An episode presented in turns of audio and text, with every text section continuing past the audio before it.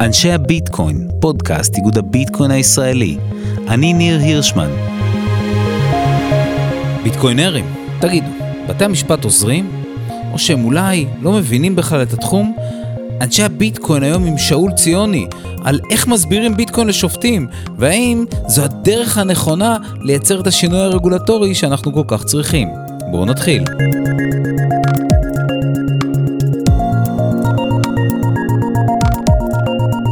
אנשי הביטקוין, פודקאסט איגוד הביטקוין הישראלי, והיום אנחנו עם אה, עורך הדין, אומרים עורך הדין, נכון? עורך הדין שאול ציוני. שאול, למה שאול? שלום שאול, ידעתי, אני ידעתי שבתחילת ה, בתחילת הפרק הזה אני אחטוף תיקון. חס וחלילה, זה היה סתם ברור, צוחק. זה היה ברור. אז רגע, אז, אה, אז כמו שככה אמרנו בפתיח לפני זה, זאת אומרת, אתה בשנים האחרונות ניהלת אולי את התיקים הכי גדולים בכל מה שקשור בהכרעות ממש כמעט אה, תקדימיות בכל מה שקשור במטבעות דיגיטליים בישראל. אתה זה זה ששמרת על חשבון הבנק של ביטס אוף גולד פתוח. אה, פסק דין אה, רועי ערב שעכשיו בית המשפט לא התערב והצליח... אה, כאן פסק דין. אה, נתן פסק דין.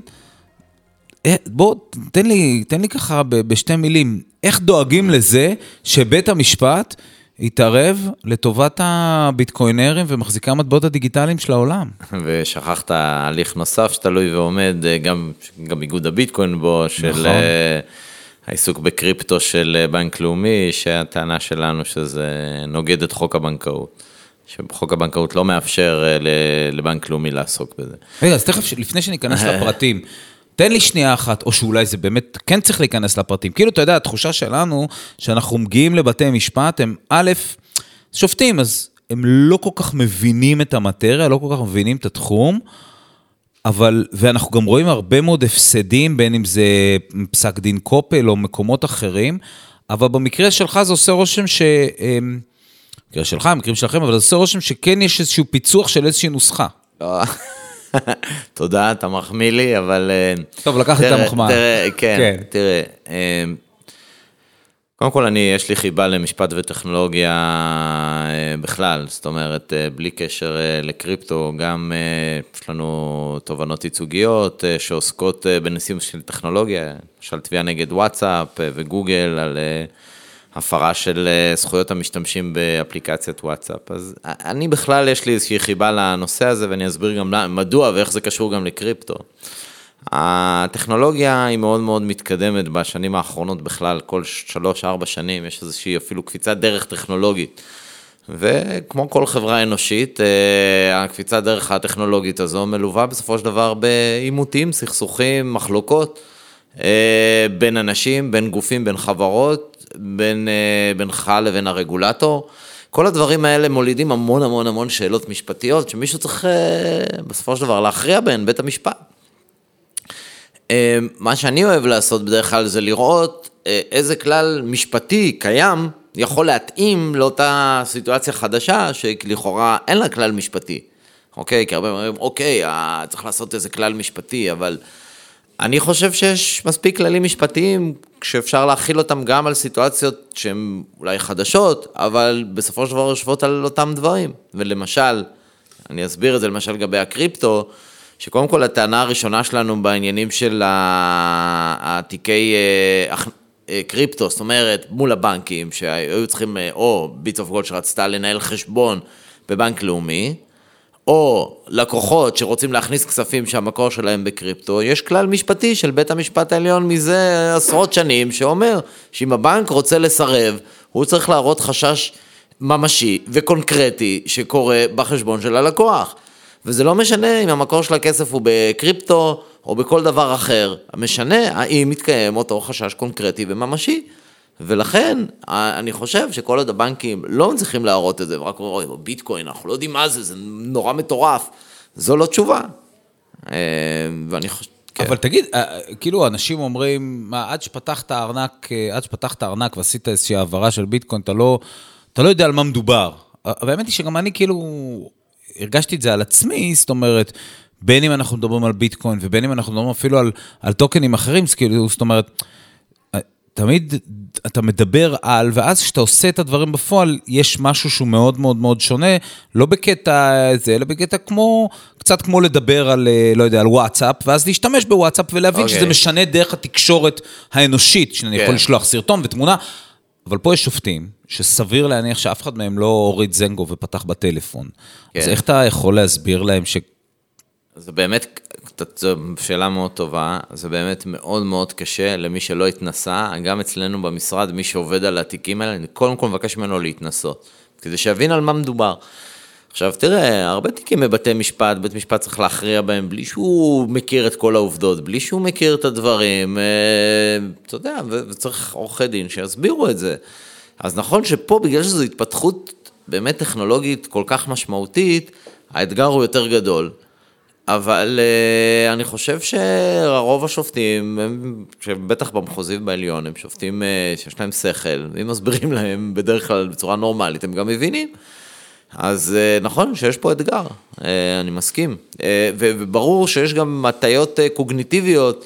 הפחד מהלא ידוע, מה שאתה לא מכיר, אתה, אתה יותר חושש ממנו. אומרים לך קריפטו, מסוכן, הלבנות הון. נכון, בדיוק, אבל, אבל כל המחקרים אה, אה, מראים שמזומן למשל הוא מסוכן פי אלף, ושהלבנות ההון הכי גדולות לא מבוצעות באמצעות קריפטו, אלא באמצעות דברים אחרים, אה, בעסקאות נדל"ן למשל. יש הרבה מאוד אה, דרכים להלבין הון, ודווקא הקריפטו... אני לא אומר שלא נעשית בו הלבנת הון, אני רק אומר שזה אמצעי די גרוע להלבין הון. זהו, אתה יודע, אני כאילו, אני כאילו חשבתי על זה, אתה יודע, זה קצת הטיית השורד. אתה, אתה מכיר את הטיית השורד? הטיית השורד זה שניסו, רצו לשריין מטוסים במלחמת העולם השנייה, ואז אמרו, טוב, נשים את השריון במקום שהמטוסים חטפו הכי הרבה פגיעות. ואז אמרו מתמטיקאים, תשמעו, מה פתאום? צריך לשים את השירים במקומות שהמטוסים לא חטפו פגיעות, כי מי שחטף פגיעות במקומות האלה, זה מי שלא חזר. ואז ניסחו במתמטית משהו שנקרא הטיית השורד. זאת אומרת שאם תופסים הרבה, אם תופסים אה, אנשים שמנסים לבצע עבירות באמצעות מטבעות דיגיטליים, אנחנו טוענים דווקא שזה בגלל שפשוט תופסים, כי זה אמצעי גרוע להלבנת הון. אני רק רוצה להסביר גם למה זה אמצעי גרוע להלבנת הון, משתי סיבות עיקריות. א', אה, ברשת הקריפטו, כעיקרון, הרשת היא פומבית. זאת אומרת, אי אפשר ואי אפשר גם לשנות אותה. אתה לא יכול ללכת ו, ולשנות את הבלוקצ'יין אה, חצי שנה אחורה, זה פשוט בלתי אפשרי. ולכן אם אה, אני עליתי עליך, שאתה עכשיו מחזיק 100 דולר או מיליון דולר, שהמקור שלהם, הוא, אני חושד בו שהוא לא חוקי, אני יכול להתחיל לבדוק עכשיו מאיפה קיבלת את זה, מאיפה זה שהעביר לך, מאיפה הוא קיבל את זה, וממש לראות את כל השרשרת, שזה לא קיים בכלל באמצעים הרגילים ש, שיש בכסף, זה מאוד מאוד מסובך בכסף רגיל, בטח שלא נדבר על מזומן, ובקריפטו זה מאוד מאוד קל, כי זה פומבי, לא צריך בכלל לפנות לאיזה בנק שנמצא אלוהים יודע איפה, ולהגיד לו, רגע, מה קרה בחשבון הזה? זה מאוד מאוד פומבי, וזו סיבה אחת.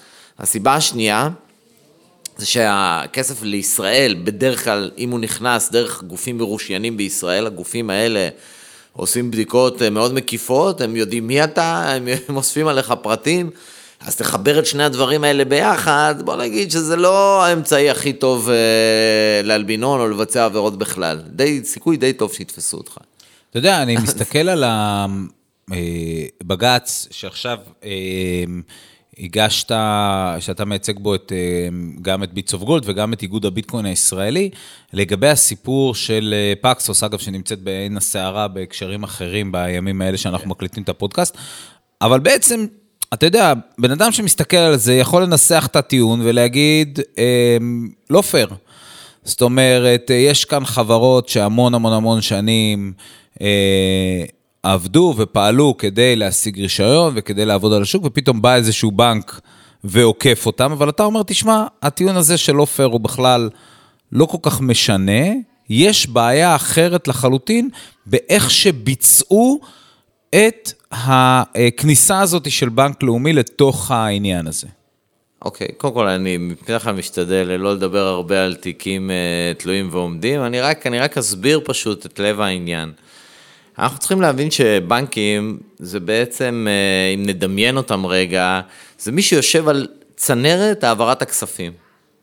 זה בעצם הגופים שאמרו, חבר'ה, קחו את המפתחות, אתם אחראים על העברות הכספים, על הפקדונות, כל הדברים האלה, רק מה, תעשו עבודה בסדר. כי אם אתם בצנרת הזאת תפשלו, כל המדינה תיפול. ואיך אנחנו יודעים את זה? כי זה כבר קרה לנו. קרה לנו, אני לא ממציא סתם, קרה לנו וכמעט קרה... רגע, בעול... בוא, בוא נסביר מה, מה זה אומר קרה לנו. בשנת 84, אה, הבנקים, אחרי שנים ארוכות שהריצו את המניות של עצמם, מה זה אומר הריצו, כן? הם פשוט דחפו את המחירים של המניות כלפי מעלה. ממש, כפ, ממש כפו על לקוחות לקנות את המניות שלהם. אני לא יודע אם כפו, אבל, אבל הם המליצו ללקוחות לקנות. אוקיי. וכשהמניות, כשלא היו מספיק רכישות, הם בעצמם היו קונים כדי להעלות את השער. בעצם השערים של המניות הבנקים הלכו והתנפחו כל הזמן, עד שכמובן לא היה מספיק ביקוש. אוקיי? כי זה עלה ועלה ועלה, וברגע שאנחנו יודעים שיש בועה ואין מספיק ביקוש, הכל קרס. אז עכשיו, בואו בוא נזכיר מה קרה. מניות כל הבנקים בעצם הולאמו. המדינה בעצם לקחה את הדבר הזה לידיים שלה, ולקח לנו לדעתי איזה 20 שנה להתאושש מהדבר הזה, עד שהפריטו חזרה את כל הבנקים. זאת אומרת, הם פישלו. זו האמת. עכשיו, למה אני אומר את זה? כי צריך להבין שהגופים האלה, הם, הם אמנם כביכול גופים פרטיים, אבל הם לא באמת גופים פרטיים, הם יושבים על תשתית מאוד מאוד חשובה, שכל מי שקצת עוסק בפיננסים ממש תלוי בה. אתה צריך להעביר כספים, אתה פה, אתה שם, אתה ממש תלוי בהם. עכשיו, ובגלל זה יש להם את הייחוד שלהם, לא כל אחד יכול להיות בנק. אם אתה רוצה בנק, אתה צריך רישיון, אתה צריך זה, הרי אנחנו יודעים 50 שנה לא נפתח בנק עד 1-0, אז אנחנו יכולים להבין למה.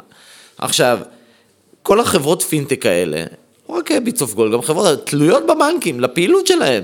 ואז הבנקים באים וחורגים מתחומי העיסוק שנתנו להם, אמרו להם, עשו להם חוק, אמרו, תקשיבו, בגלל אתם, החשיבות האדירה שלכם, בגלל הכוח הכלכלי האדיר שלכם, תעשו לי טובה, תעשו רק את הדברים האלה. ממש כתוב בחוק, תעסקו אך ורק בנושאים האלה, אתה יודע, פקדונות, העברות כספים. זה לא סתם תעשו לי טובה, זה אתם, אסור לכם לעשות שום דבר אחר.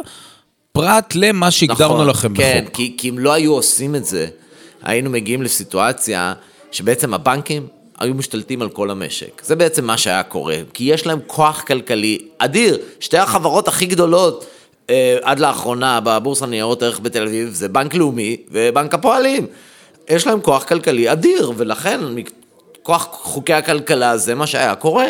הם היו פשוט משתלטים על כל הפעילות במשק, ואז לכן המחוקק אמר, סליחה, זה מספיק טוב, תעשו את זה, תרוויחו מספיק טוב. ואגב, אנחנו רואים שהרווחים שלהם, איך אומרים, בלי עין הרע, הגיעו לשמיים. כן, תשואה להון של מספרים דמיוניים כבר, 13 אחוז, 14 אחוז. כל מי שטיפה מבין מה זה תשואה להון, מבין שזה מספרים פנטסטיים. אז אמרו להם, קחו את זה, תעשו את זה, ואלה תחומי העיסוק שלכם. פתאום מגיע בנק לאומי, והוא מחליט שהוא גם עוסק בקריפטו, כי זה לא מספיק לו תחומי העיסוק. ואנחנו באנו ואמרנו, סליחה, זה בניגוד לחוק, אתה לא יכול לעסוק בזה. שלא נדבר על זה שיש סעיף בחוק עצמו שאומר לנגיד בנק ישראל שאם הוא ממש רוצה להרחיב את תחומי העיסוק של הבנקים, כי לא יודע מה, אז החוק אומר, תפנה לשר האוצר, תקבל אישור של שר האוצר, תפנה למליאת הכנסת, תקבל אישור של הכנסת ותרחיב את תחומי העיסוק. רגע, בוא נצא רגע מהפורמליסטיקה, אני, אני חשוב כן, לי אוקיי. השאלה הזאת. זאת אומרת, אבל יבוא מי שיבוא ויגיד לך, תקשיב, אנחנו רוצים לפתוח את השוק, אנחנו רוצים שאנשים יוכלו לקנות ולמכור מטבעות דיגיטליים. ומה קורה כאן? הם פותחים את השוק. כן, תסתכל, אה, אה, כל תחומי העיסוק שהבנקים עוסקים בהם, למשל, למה, למה, למה צריך ללכת רחוק? תסתכל על ניירות ערך. כל המחקרים מראים שבניירות ערך, ששם כביכול יש גופים פרטיים, נכון? יש את uh, כל גופי ההשקעות, מיטב, אקסלנס, הם כביכול מתחרים בבנקים. הבנקים שולטים בשוק הזה באחוזים מוטרפים, ועמלות שהם גובים הן גבוהות איזה פי חמש או פי שש מהעמלות של הגופים האחרים. ללמדך שהתוצאה תהיה השתלטות של הבנקים גם על התחום הזה, ופשוט הרס שלו, והצרכנים ישלמו כמובן עמלות מופקעות, כי זה מה שיקרה. אולי בהתחלה הם ינסו להיכנס ויעשו איזה מחירים ככה מאוד אטרקטיביים, אבל ברגע שהם ישתלטו על השוק, הם יעלו מאוד את המחירים, והציבור פשוט יסבול, וזה מה שיקרה. אז מה בעצם צריך לעשות לדעתך? צריך לשמור על החוק, לא להפר את החוק ולא לתת לבנקים להיכנס לתחומים האלה. כן צריך, אם רוצים, לעודד תחרות, זה בסדר גמור, יש חוק אה, אה, נותני שירותים פיננסיים, יש מספר חברות שקיבלו רישיון, מצידי שיעודדו עוד חברות שיקבלו רישיון. הכל בסדר, אבל התחרות גם צריכה להיות הוגנת. תגיד, של... יש- כן, סליחה, ורק עוד נקודה כן, אחת, בטח. שלא דיברתי על ניגוד העניינים, כי הגופים האלה, שהיום נותנים אה, שירותים של קנייה ומכירה של מטבעות דיגיטליים, תלויים באותם בנקים שעכשיו רוצים להתחרות בהם. אז תחשוב על ניגוד העניינים שהבנק נמצא בו, שמצד אחד הוא צריך לתת לך שירותים, מצד שני הוא רוצה להתחרות בך באותו עניין ממש. תגיד, רציתי לשאול אותך בהקשר הזה, זאת אומרת, אחד מהדברים שיצא לנו לשוחח עליהם, זה בכלל, איפה המטבע הדיגיטלי יושב. ושם הייתה לך דווקא עמדה, זאת אומרת, אה, בקטע הזה היה לך משהו שקצת הפתיע אותי. זאת אומרת, אם עכשיו יש איזושהי חברה זרה שמחזיקה מטבעות דיגיטליים אה, ישראלים, לצורך, של אה, אנשים של ישראלים, לצורך העניין, אם הם מחזיקים את המפתחות הפרטיים, אז בעצם הביטקוין, האית'ר שלהם, נמצא, בעצם הוא יוצא מישראל והולך לחברה הזרה שמחזיקה את זה. אז בעצם איך זה, איך, איך זה עובד? זאת אומרת, איך זה, איך זה אני לא עובד רוצה? להתייחס ספציפית לבנק לא, לאומי, כמובן אני רק, שלא אני רק, לבנק אני רק לאומי. אגיד את הדבר הבא. תראה, השאלה בסוף מי נושא באחריות. אוקיי. אה, אם אה, אתה, בנק ניר הירשמן, החליט עכשיו שהוא מוכר אה, אה, ביטקוין לציבור, אבל אתה אומר, אני אחראי, אני אמנם משתמש בצד שלישי, אבל אני אחראי. אז ללקוח באופן מסוים פחות אכפת באיזה גוף אתה נעזר, אוקיי? יותר אכפת לו מי אחראי אם יקרה משהו, אוקיי? אגב, הבנקים גם מזה ניסו להתנער בהקשר הזה. לכן אתה צודק שיש סיכון, זאת אומרת, אם אותו גוף צד שלישי עכשיו יקרוס, וכל המטבעות ייעלמו, אז ה- ה- הבנק אומנם אחראי כלפיך, אבל גם הבנק יכול להיכנס לבעיה, כן? אם מדובר פה בסכומים אדירים, זה יכול גם להפיל בנק, זה צריך להבין את זה. זה נכון שהסיכון הוא סיכון שונה מאוד, וזה משהו שאם נחזור לתחילת השיחה שלנו, להתאים כללים משפטיים או כללים מסוימים למציאות חדשה, צריך להבין גם שהמציאות שונה. במטבעות דיגיטליים זה לא כמו כסף רגיל. המטבעות נמצאים בתוך ארנק, אוקיי? ו- ואי אפשר לשחזר את זה. אם מישהו גנב את זה, אז זה נעלם. אם המפתח עבד, אז הוא עבד. ולכן זה סיכון שונה לחלוטין למערכת הבנקאית ובכלל לגופים האלה שצריך גם הרגולטור צריך לדעת לנהל את זה נכון ולא נראה לי שבבנק ישראל הבינו עד הסוף מה זה אומר. תעזור לי שנייה, אז איפה בעצם מטבע דיגיטלי נמצא? זאת אומרת, אנחנו תמיד כשאנחנו שואלים איפה מטבע דיגיטלי נמצא, אז אנחנו אומרים על הבלוקצ'יין, והבלוקצ'יין נמצא בצורה מבוזרת, אבל, כשה, אבל גם כשאנחנו מאחסנים כספים, אז היתרה יושבת נניח בבנק ישראלי, ואז אנחנו אומרים, טוב, הכסף נמצא בישראל, ואנחנו לא באמת צריכים לחוש אותו. אבל תעזור לי רגע להבין, זאת אומרת, אם- כשאתה ב, ב, בדעה שלך בתור, אה, ובלי קשר אגב למקרה ספציפי בכלל, כן. אבל בדעה שלך בתור מי שמתעסק בתחום הזה, איפה פיזית מטבע דיגיטלי נמצא? זאת אומרת, מבחינת טריטוריה גיאוגרפית, מבחינת טוב, איזה, זה, איפה? זו שאלה טובה, העניין של הטריטוריה וכולי. כי יש לדבר הזה השלכות מאוד מאוד הוא גדולות. נמצא, אומרת, הוא נמצא בשום מקום ובכל מקום. אוקיי. אוקיי, אוקיי, זה, זו בעצם... עושים עם זה הוא בעצם? נמצא בעצם, זה כמו לשאול איפה נמצא האינטרנט, אוקיי? האינטרנט נמצא בכל מקום ובשום מקום, נכון? אבל הנה, אתה יכול, אה, אבל אתה יכול אה. להגיד למשל, על האינטרנט הט- הטילו כל מיני מבחנים שאמרו, אוקיי, בסדר, אם, גם אם השרתים שלך יושבים, ב, ב, ב, לא יודע, ביוסטון לצורך העניין, אם האתר שלך הוא בעברית ומשרת ישראלים, אתה בישראל. לא, זה לא מה שאמרו, אוקיי, אמרו, תגיד, אמרו. אם האתר שלך בעברית ו- ופונה לישראלים, אז אני יכול להגיד שהוא מכוון כלפי ישראלים, ואני כבית משפט, יש לי סמכות עליך, כי יש מספיק זיקות עכשיו לישראל. עכשיו, אותו דבר, אם עכשיו אתה נגיד תרצה לתבוע, לא יודע מה, את איזו חברה זרה, זו שאלה כמה, מה הממשק שלה כלפי הצרכנים הישראלים. האם היא פנתה לצרכן הישראלי? האם היא עשתה שיווק לצרכנים הישראלים? זה מבחינת סמכות של בית משפט. אבל אתה שאלת שאלה אחרת. אתה שאלת איפה נמצאים המטבעות הדיגיטליים. בול. המטבעות הדיגיטליים הם בעצם נמצאים, אה, אה, אני לא טכנולוג, כן, אבל אה, למיטב הבנתי, הבלוקצ'יין נמצא בעצם אצל כל ה nodes, בעצם כל מי שמבטאים, כל אחד יכול להיכנס בעצם ולראות את זה. אז יש לך בעצם, אם תדמיין את זה, זה מין, אה, ה- ה- ה- ה- ה- יש לך איזה תא, ולתא הזה יש מפתח. המפתח הזה זה ה-private keys שלך. המפתח כדי להיכנס. התיבה, היא נמצאת בכל מקום, לא, אבל ה private key הוא, אבל ה private key, באיזושהי רמה, ה private key הוא המטבע עצמו. לצורך העניין, כאילו הרי אומרים not your keys, not your bitcoin, כן. אז לצורך העניין אתה יכול לבוא ולהגיד, אוקיי, אז אם אני מחזיק את המפתח הפרטי, אז המטבע בעצם נמצא איפה שהמפתח הפרטי, או שאני טועה? לא, אני, שוב, זו שאלה טכנולוגית בגדול, אבל אני חושב שהמפתח אני שואל, אבל אני אגיד לך למה... הוא אני- הדרך להיכנס ולבצע בעצם טרנזקציות. המפתח, מה שהוא מאפשר לך, זה לשלוט במה שיש שם. אוקיי? אז הוא מאפשר לך, השימוש במפתח מאפשר לך להעביר או לעשות כל מיני דברים. אבל איך החתימה שלך בחשבון בנק? גם החתימה שלך בחשבון בנק, היא מאפשרת לך אה, להעביר כספים, והיא בעצם מאפשרת לך להיכנס לתוך איזושהי תיבה שיש לך בחשבון הבנק, אז מה, מה בעצם שונה? מה ששונה זה שהכסף לא באמת נמצא בבנק. זה לא עובד ככה. הכסף רשום בבנק, אבל הוא לא באמת נמצא שם. זה לא אותו דבר.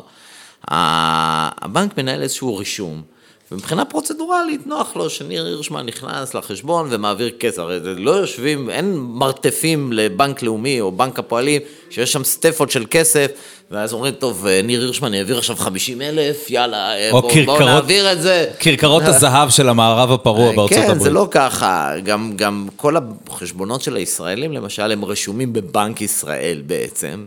בסופו של דבר הם רשומים בבנק ישראל, והכל מתנהל בצורה רישומית. זה ממש משהו אחר לחלוטין מאשר איך שהקריפטו בנוי, ולכן גם הסיכון שלו וגם היתרון שלו. כי, אתה יודע, יש לי הרבה ויכוחים עם כל מיני אנשים, אומרים, טוב, הקריפטו, אי אפשר לקנות עם זה שום דבר, זה נורא מסורבל וכולי וכולי. כן, יכול להיות. אבל אני עדיין לא מכיר שום דבר קיים, כיום, שאם אתה עכשיו נוסע ל... לא יודע לאיזו מדינה, אה, על הגלובוס, אתה יכול להיכנס אליו ולהשתמש בו ולעשות מה שאתה רוצה, אין דבר כזה היום. אין, פשוט אין. תגיד, איך אה, ביטקוין ובכלל מטבעות דיגיטליים מאתגרים מאוד את המערכת החוקית, את המערכת של החוקים, או את המערכת של ההסדרים כמו שהם התפתחו? אה? שמע, זו שאלה ממש טובה, שבעצם... תקשיב, שאל כל השאלות טובות, אני רואה. לא, אבל אני, גם אחדד טיפה את השאלה, והייתי, שואל, איך נתנו לזה לקרות? זאת אומרת, למה לא הרגו את זה? נכון. זו, זו, זו בעצם השאלה, כי, כי זה מאיים על כל כך הרבה דברים, בדיוק בגלל הסיבה שאמרתי, שזה, היית מצפה שזה יהרגו את זה. ואני חושב שזה מין אה, קצת... אה, בסוף, מה שקובע זה ארצות הברית. בארצות הברית, פשוט זה תפס מספיק, כאילו היה מספיק, מספיק אנשים שיש להם את זה, בצורה מהירה לפני שהרגולטור בכלל הבין מה קורה, כדי שכבר אי אפשר היה להרוג את זה. תקשיב, כי ב-2010 עשו סדרה של מהלכים בארצות הברית באמצעות הטרוריסט אקט. היו, היה ליברטי דולר, היה עוד סדרה של מטבעות פרטיים, שארצות הברית הלכה וממש פשוט סגרה את השרתים. נכון, אבל, אבל, אבל הביטקוין פשוט התפשט בצורה מאוד מהירה. ודבר שני, הייתה כל הזמן, תראה, ארה"ב לא רוצה לחנוק חדשנות. אז אמרו, יש גם סיכוי שהדבר הזה הוא, לא יודע, זה סוג של מהפכה הבאה, בואו נראה שאנחנו לא הורגים את זה, אולי נגרום לעצמנו נזק שאנחנו בכלל לא יכולים אפילו להבין אותו. היה להם את החשש הזה. הם מדברים על זה אגב כל הזמן. עכשיו פחות, כי עכשיו ברור שכבר לא יהרגו את זה, אבל בשנים שכאילו קצת התלבטו, אז כן הנושא הזה עלה. ולכן הם היו מאוד מאוד זהירים בעניין הזה, כי להרוג משהו, אחר כך קשה להקים אותו לתחייה. תגיד, ומה, אז, אז איפה זה בעצם מאתגר את המסגרות ה... איפה זה מאתגר את החוק? איפה זה מאתגר? תראה, זה, זה, זה, זה, זה ממחיש עד אומרת, כמה, עד מה- כמה היום העולם הוא, הוא גלובלי, וכל הבעיות היום, אתה יודע, אמרת לי קודם, דיברנו על בית המשפט, ואיך הוא מתייחס לסוגיה טכנולוגית כזו, אתה יודע, חדישה סך הכל. אבל אני חושב שבעצם יש לנו מעבר, וה- והקריפטו מייצג את זה מאוד, מעבר מעולם שהוא מפוצל, היית פעם חי בסין, לא מעניין אותך בכלל מה קורה בארצות הברית, מה זה קשור אליך, הם מייצרים שם את הדברים שלהם, אתה בסין מייצר את הדברים שלך. אבל היום כל הדברים הם גלובליים, הבעיות הן גלובליות, ואפילו אדם באיראן, או לא יודע מה, הוא, הוא בסוף הוא מתנהל בעולם מאוד דומה לשלך. ו, וגם הקריפטו בעצם מייצג את ה... זו בעיה עולמית, ולא בעיה, זה נושא עולמי, והאתגרים שהוא מציב הוא בעצם בפני כולם, ולכן הכללים, כמו שמנסה לארגן ה-FATF, הם בעצם כללים גלובליים, כי הם דורשים שיתוף פעולה בין הרבה אה, אה, מדינות שיפעלו בצורה אחידה, כי אחרת מישהו ינצל את זה, ויהיה איזשהו פער ארביטראז', שיהיו אנשים שינצלו אותו. אתה יודע, אתמול, אנחנו מקליטים בימים מאוד סוערים מבחינת המדינה, ואתמול אה, ראיתי כתבה ברשת 13, שמנכ"ל וויז אה, מתראיין למתן חודורוב, והוא נמצא בעיצומו, באיזושהי עמדה, והוא החליט להוציא כספים מישראל, בגלל כל העניין okay. אוקיי. הפוליטי שמתקיים כיום, אנחנו לא ניכנס לסיפור הזה, אבל הוא אמר איזשהו משהו שככה תפס אותי לרגע, והוא אמר שהוא ניסה להוציא דולרים, ושהבנקים עשו לו פרצוף, או לא כל כך אפשרו לו.